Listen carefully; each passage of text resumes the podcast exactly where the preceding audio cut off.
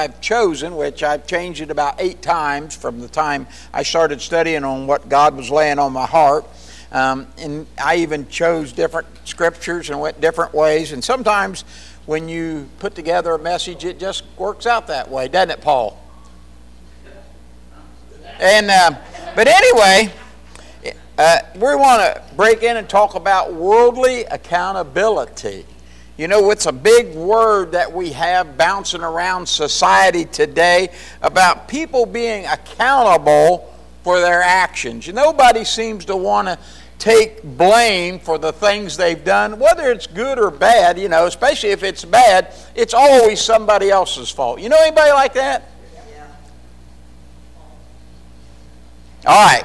But anyway, Peter tells us in the, the book that we're going to read from, First Peter, if you want to turn there while we're getting ready, about this type of situation that uh, it was a problem in his day and time. So while you're turning, we'll look to the Lord in prayer. Father, we come to you this morning Thankful again for your goodness to your people, bringing us out to the house of God to open your eternal word and allow the Spirit of God to talk to our minds and our hearts to prepare us for what you have for each of us in our lives ahead. We thank you, Lord, for the times that we can call on you for prayer. As far as for my brother John and for my neighbor Clayton and Trish, we ask that you would move in those situations and have your perfect will in their lives. Others that are going through situations, we pray that you'd continue to bus and move in their situations. But now for this message, Lord, we want uh, the Spirit of God to captivate our hearts and minds and teach us what thus saith the Lord. For some of us, it probably won't be anything new, and for others of us, it might be something we've never heard before. But whatever, Lord, you have for your people, just uh, uh, open their minds and eyes and ears that, Lord, all things would penetrate to where they would know what thus saith the Lord. So bless, we pray, in every way. In Jesus' name, amen. Now, in 1 Peter, the, I want to read out of the fourth chapter. I'm just going to read the first six verses. But I think uh, just to, you can kind of follow along in whatever version you have. But this morning, I'm going to read it out of the everyday. And of course, I can refer back to the King James version of it, which I have both of them in front of me. But I'm going to read it from the everyday, and I'm just going to read the first six verses. It says, Since Christ suffered while he was in his body, strengthen yourself with the same way of thinking that Christ had. You know, you're supposed to think just like Jesus did? Huh, how about that stuff? The person who has suffered in the body is finished with sin. Strengthen, uh, strengthen yourself so that you will live here on earth doing what God wants, not the evil things people want. In the past, you've wasted too much time doing what non believers enjoy. You were guilty of sexual sins, evil desires, drunkenness, wild drunken parties, and hateful idol worship. Non believers think it is strange that you don't do the many wild and wasteful things they do. So, they insult you. But they'll have to explain this to God, who is ready to judge the living and the dead. For this reason, the good news was preached to those who are now dead, even though, though they were judged like all people the good news was preached to them so they could live in the Spirit as God lives. All right. Here Peter's telling us we should be, if you would, of the same mind. Many times in the Bible, that is neither said or either insinuated. Be like Jesus. Why don't you just do it the same way he did it?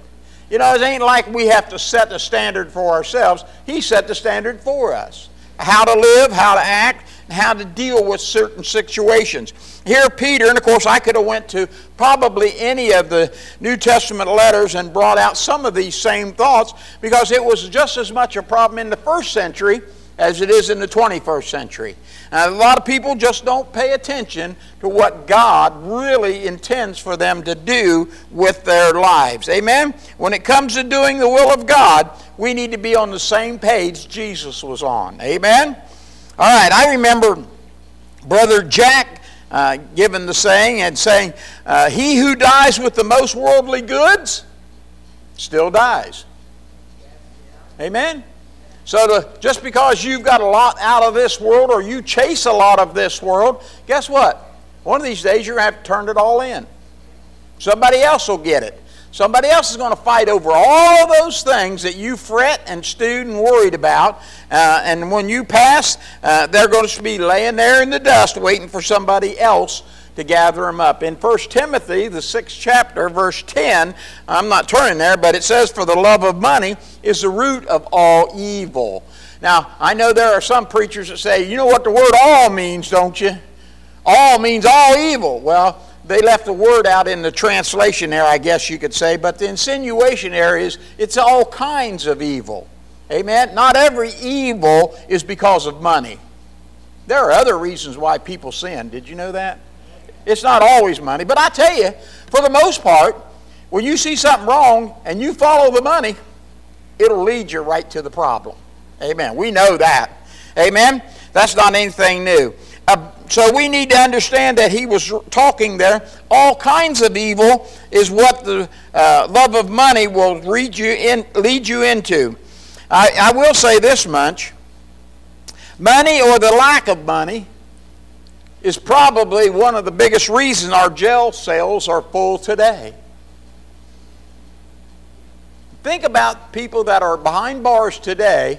What motivated them to do whatever they did, whenever they did it, to be in the position they're in? More than likely, it was either money or the lack thereof. Amen? So we need to get beyond the influence of money on us and just be like Carly at the end of the month, just say we get made it, so thank God. Amen? Amen. But uh, in verse 3, Peter tells us here in uh, 1 Peter 4, he gives us a list of reasons that worldly people use to commit sins. Now, I read it to you in the Amplified. If I can read it, verse 3 in the in the King James either. It says, For in time past our lives may suffice us to have wrought the will of the Gentiles when we walked in lasciviousness. Now, that's even hard for me to say. My tongue bounces off my dentures every time I say it. But what does it mean? Well, lasciviousness is what they call in the everyday Bible sexual sins. It's loose living. It's not walking where Christ would have you to walk. Then he says, lust. Well, the, the uh, King James says lust, but the everyday says uh, evil desires. The word lust just absolutely means desires. Sometimes it talks about lust, it means good lust. You know, you can lust after good things, you can chase things, or desire things that are good for you. You need to chase them. But uh, for the most part, a lot of times people automatically read into the negative side of it and say evil lusts or bad desires. So that's what he talks about. Then in the King James it says excess of wine. Of course, uh, excess of wine in, in the everyday just calls drunkenness. We'd call them alcoholics. You know, there are people that sneak around to get something to drink. Do you know that? Huh? Because they don't want their family to know they are controlled by that. Amen. Now that's to my in my way of thinking, that's not only expensive, but that's kind of deceitful. If you don't want people to think that uh, you're controlled by that, in the excess of that, um, you probably ought not took the, the beginning of it. Amen. And then he says in revelings. You know what revelings are? Well, the everyday Bible calls them Wild parties and drunken parties. Those are called revelings in the everyday Bible. Well, what are they? Uh, they're banquetings, and there are things that they do to uh, move if you would, the, the smile on their face to whatever they think it should be.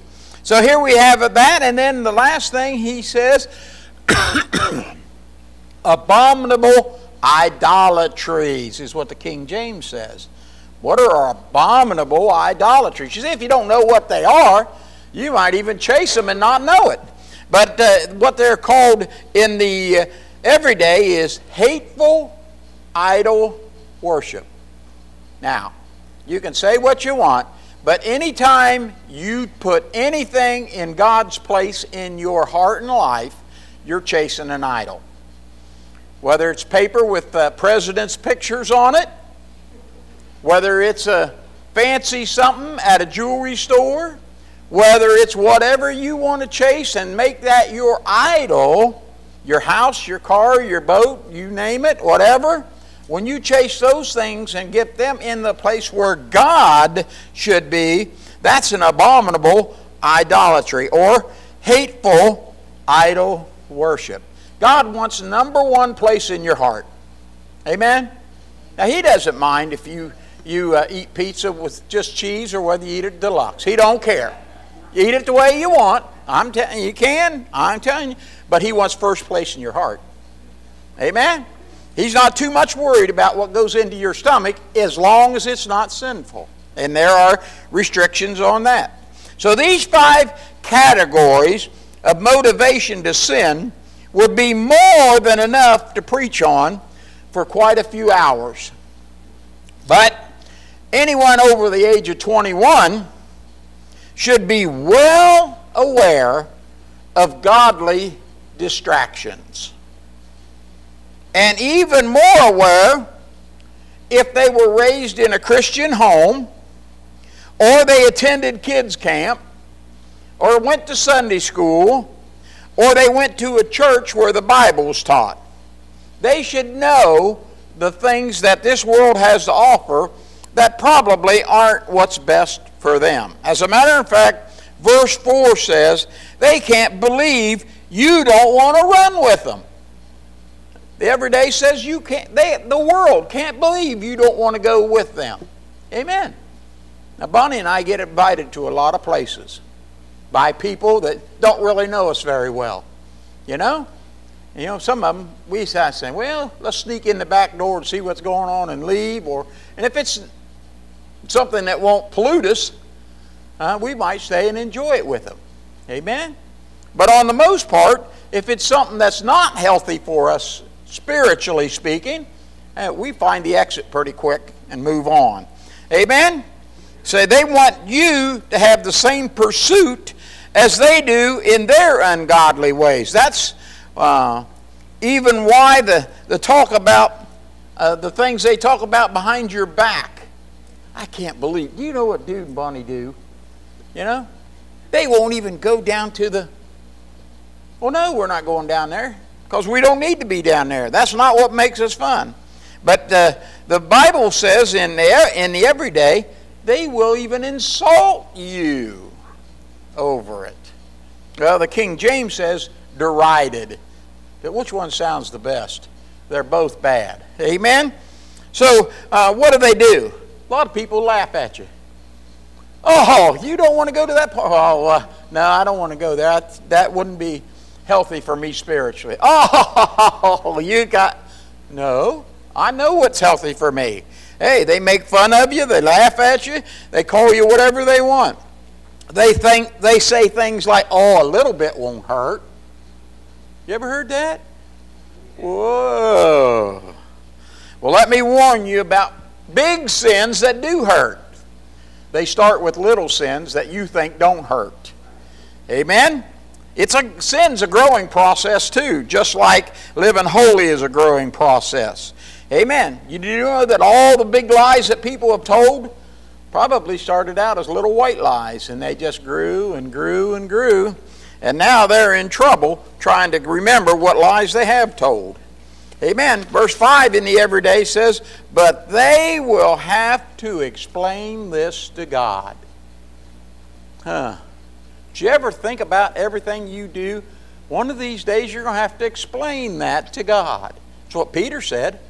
Amen? You're going to have to answer for everything you do. There is a time of accountability for everyone on everything they do. Sometimes it's in this world, but certainly there's going to be a time of accountability going into the next world.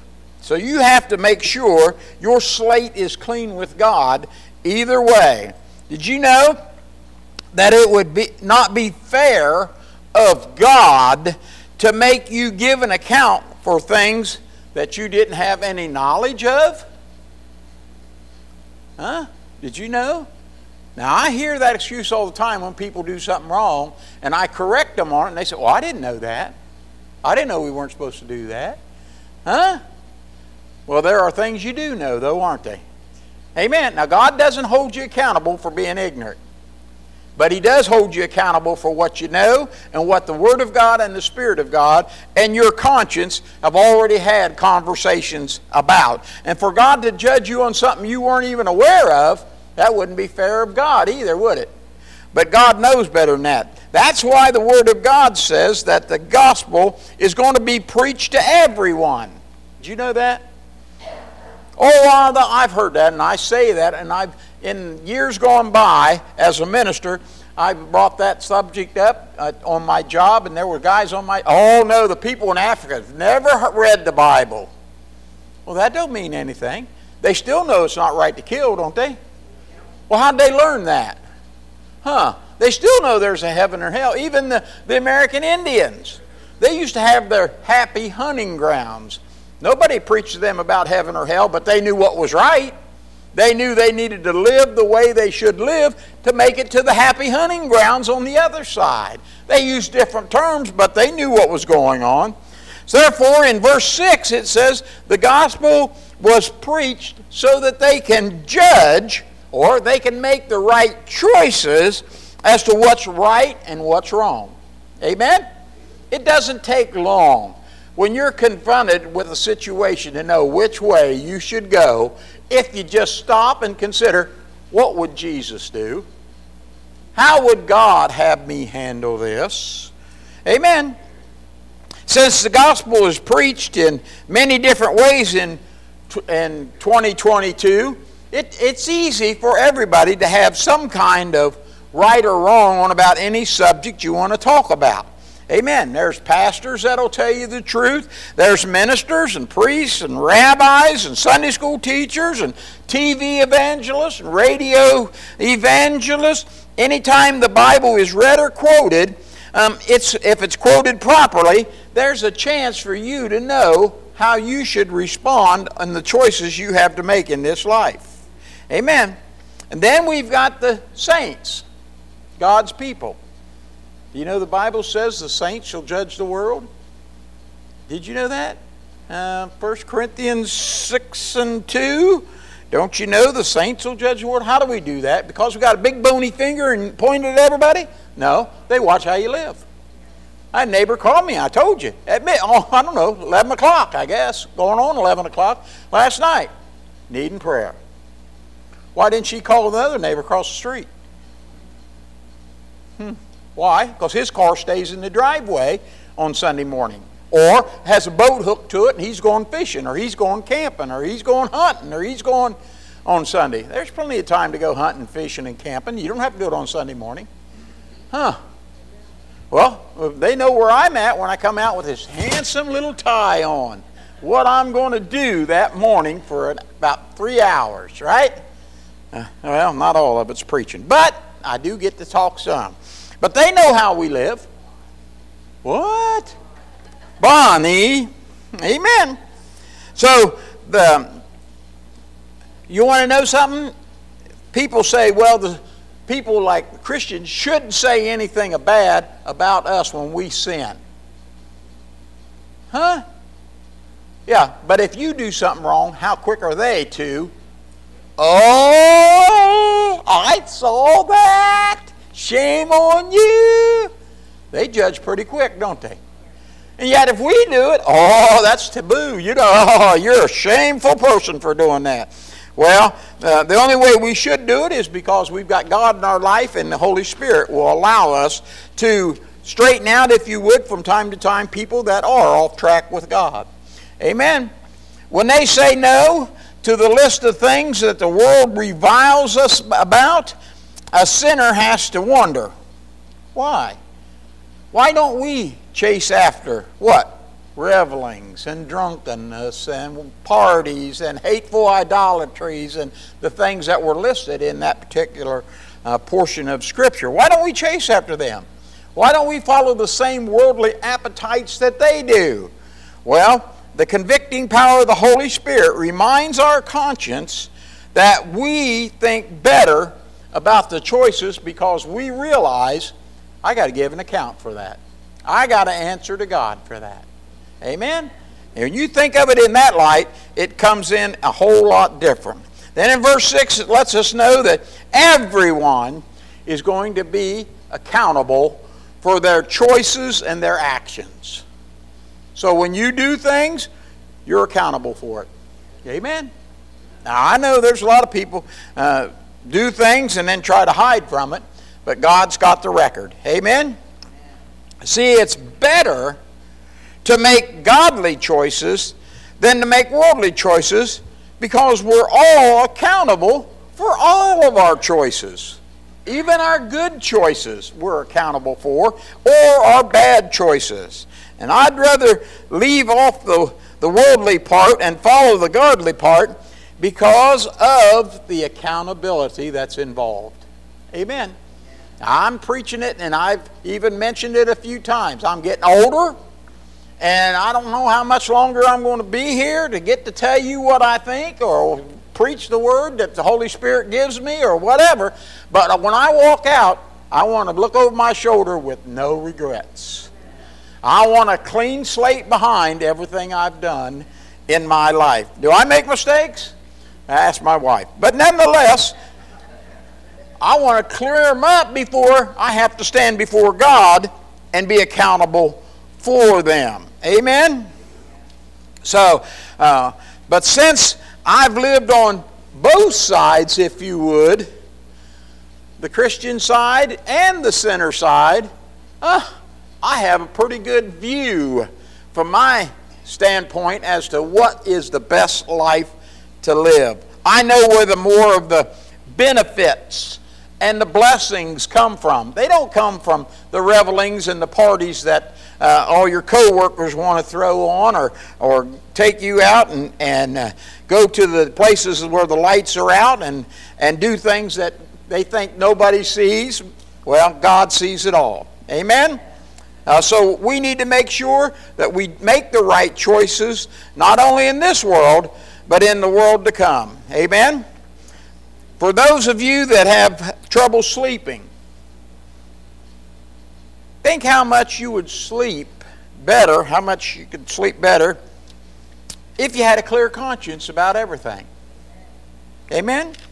You know that people that have a bad conscience know they did wrong, they have trouble sleeping. Now, some of them have seared their conscience, and that's because they've practiced having a bad conscience and bad choices for so long it doesn't bother them anymore. Hey, they can lie to you and go right over and take a nap. That's, there are people that way. But for you and I, if we knew we had done something wrong, if I knew I had hurt your feelings, it bugged me till I got it straightened out.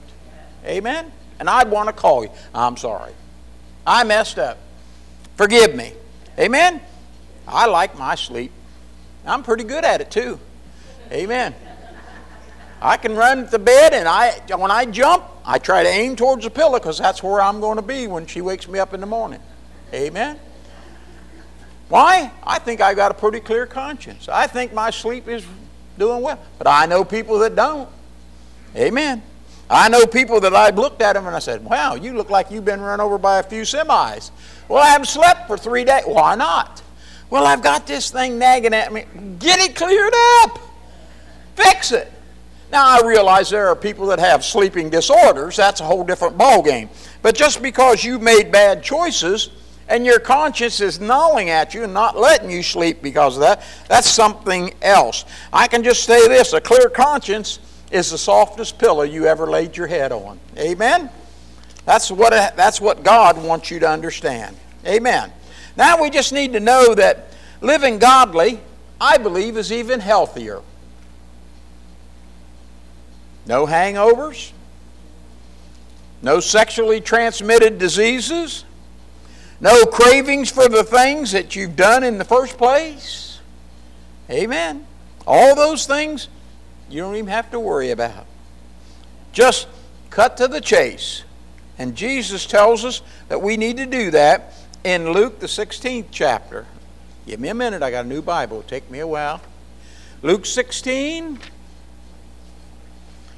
verse 13. I want to read it. Now, I'd like to read all this down through here, but uh, then we would be here past pizza time.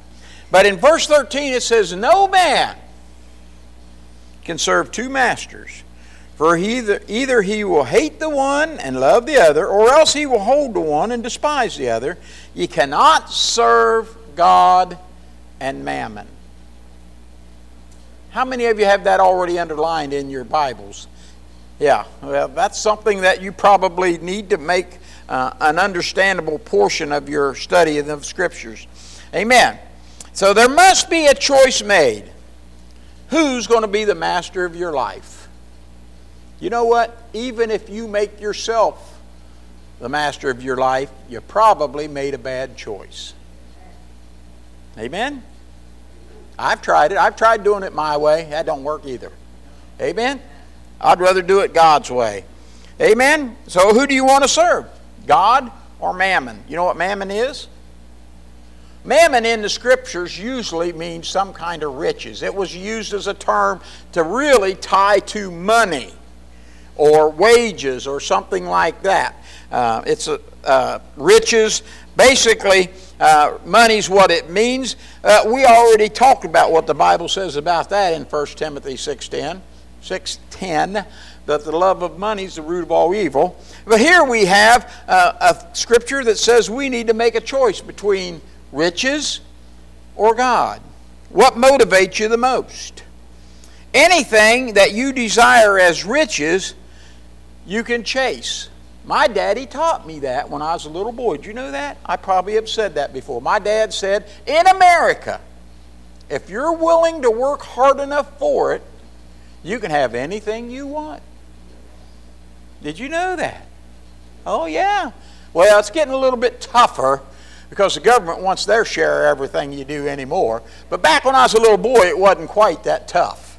Amen? Now, that was just my daddy's influence over me. Amen? Now, there are things that we do need, and it takes riches or money or something to afford them. Amen. All of us like to have a nice home, all of us like to have a nice vehicle. Amen? You think the car payments are high? Wait till you get into the maintenance, the gas, the oil changes, the tires, the brakes, eh? insurance. Hey, they cost a lot of money, but they're really a nice, convenient thing to have. Amen. It's easier to go to Kroger and buy $150 worth and put it in two bags and put it in your car and go home than it would be to walk to Kroger's, spend $150 and put it in two of them little plastic bags and walk home. Right? Now, you're following me now. Amen. There are a lot of things that we need and we see as necessary to function in this world. You like air conditioning, don't you? Amen. I, I, I never have said very much about air conditioning. When I grew up, we didn't have it. Amen. It's 100 degrees back then, just like it is now. I know the, the government's telling you this is the worst ever, and then, boy, we're all going to boil to death before long, and the, and the world's going to. I don't buy that. You, you can if you want. Because I remember when it was 100 degrees and the hay was in a windrow, what do we have to do? You bale hay while the sun shines, don't you? When the hay's ready, you better make it. Amen? Because your cows are dependent on it. Your, your, all your farm animals depend on that to survive the winter. So uh, when we did, made hay and it was 100 degrees outside, how hot do you think it was in a hay mow? Yeah. And we'd go in there and throw in about 100 bales, then go in and straighten them out and come out wringing wet. Walk over to the faucet, take the garden hose and drown ourselves off, go back and do it again till the hay mow was full. Amen. No air conditioning. That's just the way it was. We made do. Amen. But it's nice to have air conditioning. But it costs. So you got to have it. Amen. If you're going to keep up with the Joneses, you got to have some mammon. You got to have some riches. They've got campers, boats, motorcycles. Now, I don't have any problem with that. If you got all that stuff, hallelujah. God bless you. But I think there's a time and a place for them, that's for sure. Amen. But I don't want you to want your campers and boats and motorcycles and whatever else you get of this world ahead of God. God has to be number one. Amen? Otherwise, you're out of proportion in the way you think and you're going to make wrong choices. Amen. I got a brother in law um, at the time that uh, him and my sister got married. He wasn't really, he was raised in church, but it really didn't affect him a whole lot. And he went out and he started gathering cars. He bought a lot of classic cars, and he still has went through quite a few cars. And, and of course, my dad and his dad, his dad was a farmer, and my dad was a John Deere dealer. And my dad, when he went into the dealership, the first tractor he sold was to my brother-in-law's dad. He still has it. He had it restored. Man, he put more money in it than his dad did when he bought it brand new. But nonetheless, he wanted to keep that as something. You know what he's found out about that? He had even a Corvette Stingray, the silver anniversary Corvette Stingray pace car for Indianapolis 500. He bought one of them and he had the serial number checked out. Now ah, it was a high price. You know what he found out? You have to wash it about three times a week too, just like everything else. Amen. He's got about six cars. You know what he does? He used to. He don't anymore. He used to get up at four o'clock in the morning, every day morning, to have enough time to go out and wash all the cars he had, clean them all up. And you know what he found out? Might have been better to get a little more sleep and let the dust go and get rid of those cars and let somebody else get up at four in the morning and wash them. Amen? Those are the kind of things you make choices to chase after that you think's exciting. But guess what? Had he passed away after he collected all those toys, huh, somebody else would have had to get up at four in the morning and wash them. Amen? That's not what I'm looking for. So here's what we find if we look and see what Jesus was giving us there in verse number 13. We can go back, of course, verse 13, you can't serve two masters, right?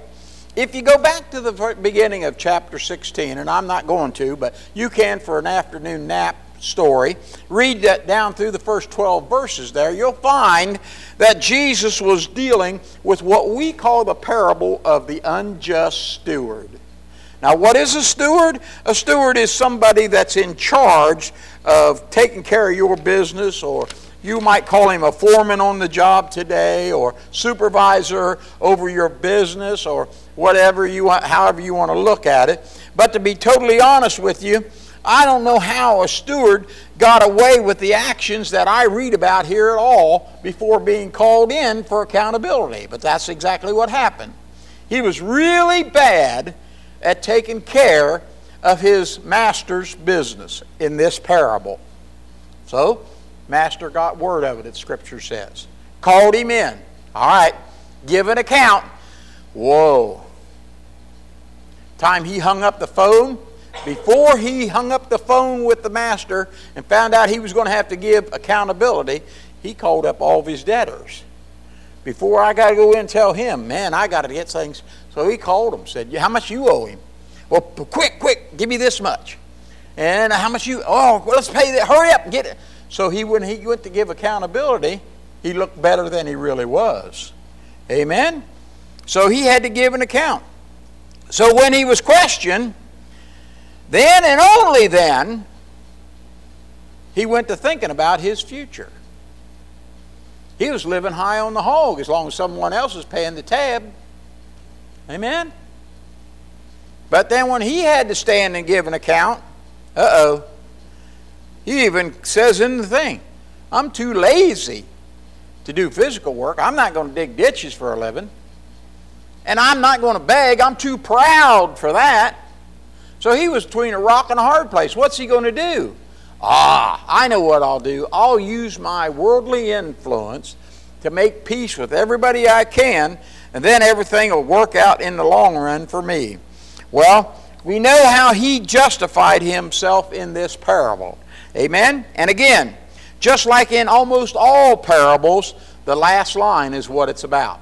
In this case, it's the last line is verse 13, where you can't serve God and mammon. Make a choice. Stand up and be accountable. Be a man. Do what's going on.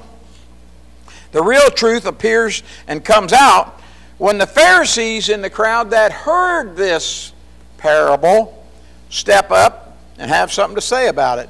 That'd be verse 14. And the Pharisees also, who were covetous and heard all the things that they derided, and they derided him. Let me read that to you. Let me think I can find that in this everyday Bible real quick. The Pharisees who loved money. You know anybody that loves money?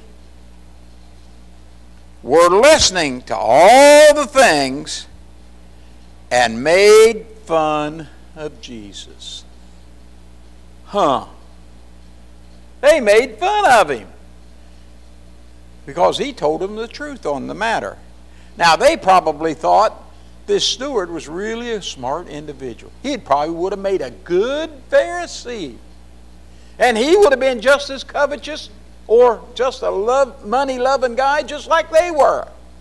Ah, he would have fit right in their little group. Amen? But what Jesus say about that? Amen? He said in verse 13, oh, wait a minute, I skipped to the wrong. Nope, 15. Then he said to them, You make yourselves look good in front of people, but God knows what's really in your hearts. What is important to people is hateful in the sight of God. Now, that's the everyday. Huh.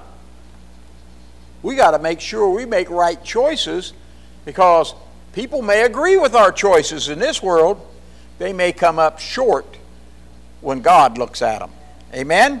God sees things just a little bit different than others say so. And he even said in the King James, he, they derided him. You know what the literal translation of that is? They turned their nose up at him. Who does he think he is? We got so much money doing it our way. Look at him. He still got the same sandals he had 10 years ago. Amen. And we got new Nikes. Hey, they don't know what's going on. They made fun of him. They turned on him. They made him look like he didn't know what was going on, and he's the one that knew what was going on. Amen. So Jesus' response to them in verse 15 is you're going to have to justify yourself. You're going to have to justify yourself before men, but God knows your heart. Amen. That steward, that was a bad steward, unjust steward is the way he was de- described as. How would you like to be known as an unjust worker on your job? No, that's not what you want to be. You want to be known as one that's upright and honest and doing what's right for everybody around you. But God knows your heart. What people think is important. Too many times, what people think and what God thinks is totally different and is of a different set of values. Amen? Church? Sometimes we need to take a long look at what we put value in, especially in this life, because there is coming a time you're going to have to give an account for it. Amen? I got to tell you, this world costs a lot to live in it. Like I said, I like air conditioning. In the winter, I like heat. I don't like to pay for it, but I like it. And I've even tried to figure out a way to get heat without paying for it. Amen. Those of you that know me know I've got a wood burning fireplace. I get free wood. That good, ain't it, Steve? Amen. Changes the atmosphere in your living room. Amen. You put a couple logs on, throw some fire in it, and it's hard to stay awake. It's so comforting. Amen. All right, you guys, uh, if you don't think so, just come over this winter when it's good and cold. Amen. But I like that. But uh, I have to survive the cold somehow. I like Kroger's. Isn't that something? I can just go up, walk through, pick out anything I want, anytime I want, and all I got to do is cover the charge. Out the door I go. That's a whole lot easier than me having to grow it all, for me to have to hunt it all, for me to have to butcher it all, and the things that we'd have to do if Kroger wasn't there. Amen. You could even go to Kroger and buy things that won't even grow in our territory. Huh? How about that stuff? Yeah. Figs. Amen. We can't grow figs. We can't even grow olives. Amen. Well, go go to Kroger. They'll sell you a whole jar of them, all different colors, stripes, and whatever. Hey, isn't that neat? All you got to do is have the money to cover it. It does take money to survive in this world if you want to have, if you would, the luxuries. Now, I got to tell you, I really think you could survive without olives if you had to. But they're pretty good on pizza. I like them in my salad. You know, olives every once in a while, not bad. Sometimes for a snack, I'll just open a can and sit there and devour it. Amen. All right. I even like going on vacation. You like vacations? Yeah. But if you can't afford it, you shouldn't take it. Oh, because they cost. Amen. Amen. I know Jesus, uh, uh, he had a lot of things he wanted to do in this world, and a lot of places he wanted to be. Amen. He couldn't just hop in his car and go do it. No, they didn't have him back then. Amen. Vacations are nice. I don't think I'd want one every month, but they're nice when they do come around. So, I got to tell you that there are great things in this world, but we need to be careful of the choices we make. Amen? Even as your pastor, uh, I'll refer you to the, the two witnesses rather than tell you how to live your life. Amen. I'll preach the word for you, but I'm going to allow the Holy Spirit and the Word of God to tell you the choices you make. Amen? But you need to be aware that God's keeping record. And you will have to give an account for the things you've done.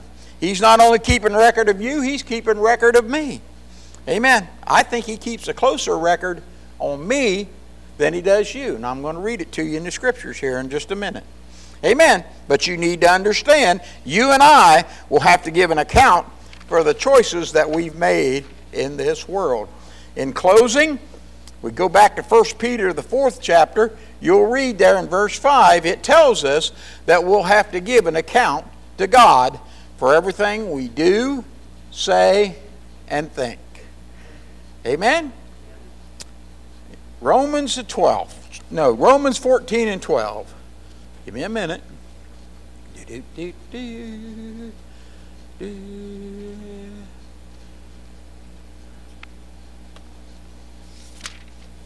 New Bible takes a little longer to turn there. Amen. So, then, every one of us shall give an account of himself unto God. Huh. That must have been what I was talking about all this time. Amen. All right. Now, I got to tell you, it says there, you've got to give an account of yourself. Everyone's got to give an account for himself. You don't have to count for me. Now, I don't have to count for you except in one area, and I'm going to read that to you here in just a second.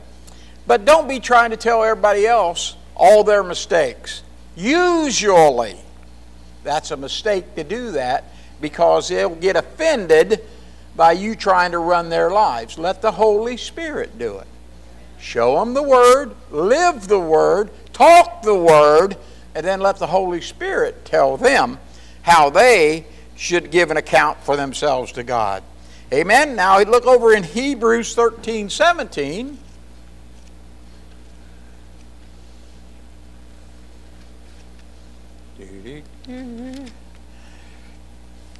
Says, Obey them that have rule over you and submit yourselves, for they watch for your souls. Now, everybody that reads that will automatically, probably, say, Well, that's for the pastor.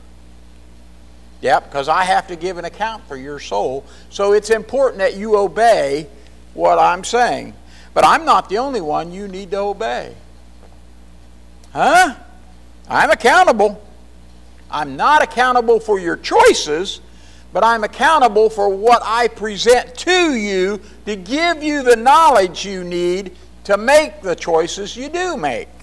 God's going to hold me accountable for that. Amen?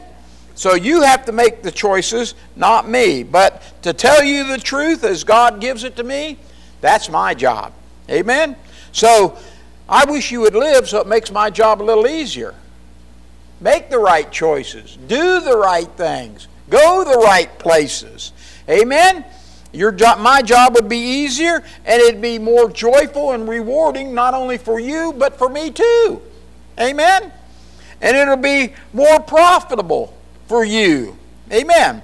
When it says that, that you should uh, obey them that have rule over you, for they must give an account that they may do it with joy and not with grief, for that would be unprofitable for you. And it wouldn't be much profit in it for me. Amen. You know that? I've, from time to time, had to tell people and jerk a string around them a little bit tighter and say, What are you doing? What are you doing that for? That's not for you. Amen.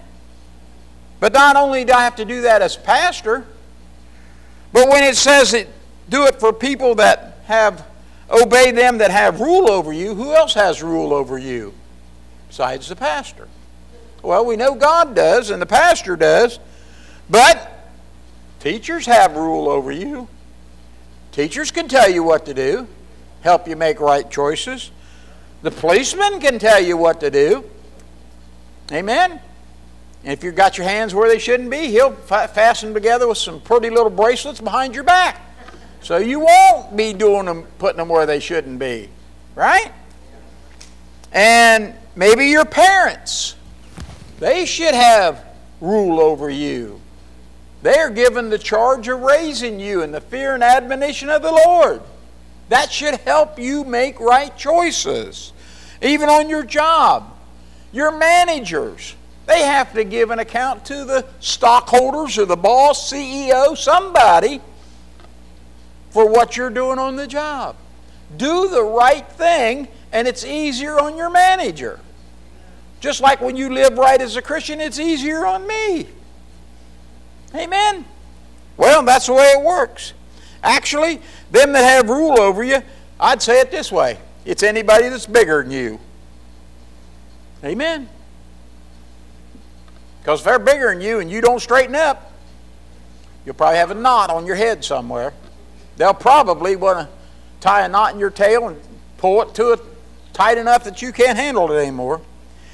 The point being, we all have to stand and give an account for everything. Everything God gives us, we want Him to look at us and say, Well done, thou good and faithful servant. Amen? We don't want God to look at us like this unjust steward and say, What in the world did you do that for? What was you thinking? You ever heard that statement? Amen. Sometimes I think that's what God wants me. What was you thinking? Amen. I may not say it out loud, but I may say it under my breath. Oh my goodness. Amen. Now, my job is not to tell you how to live, my job is to tell you what God says. And you are to make the decision how God wants you to live. Amen.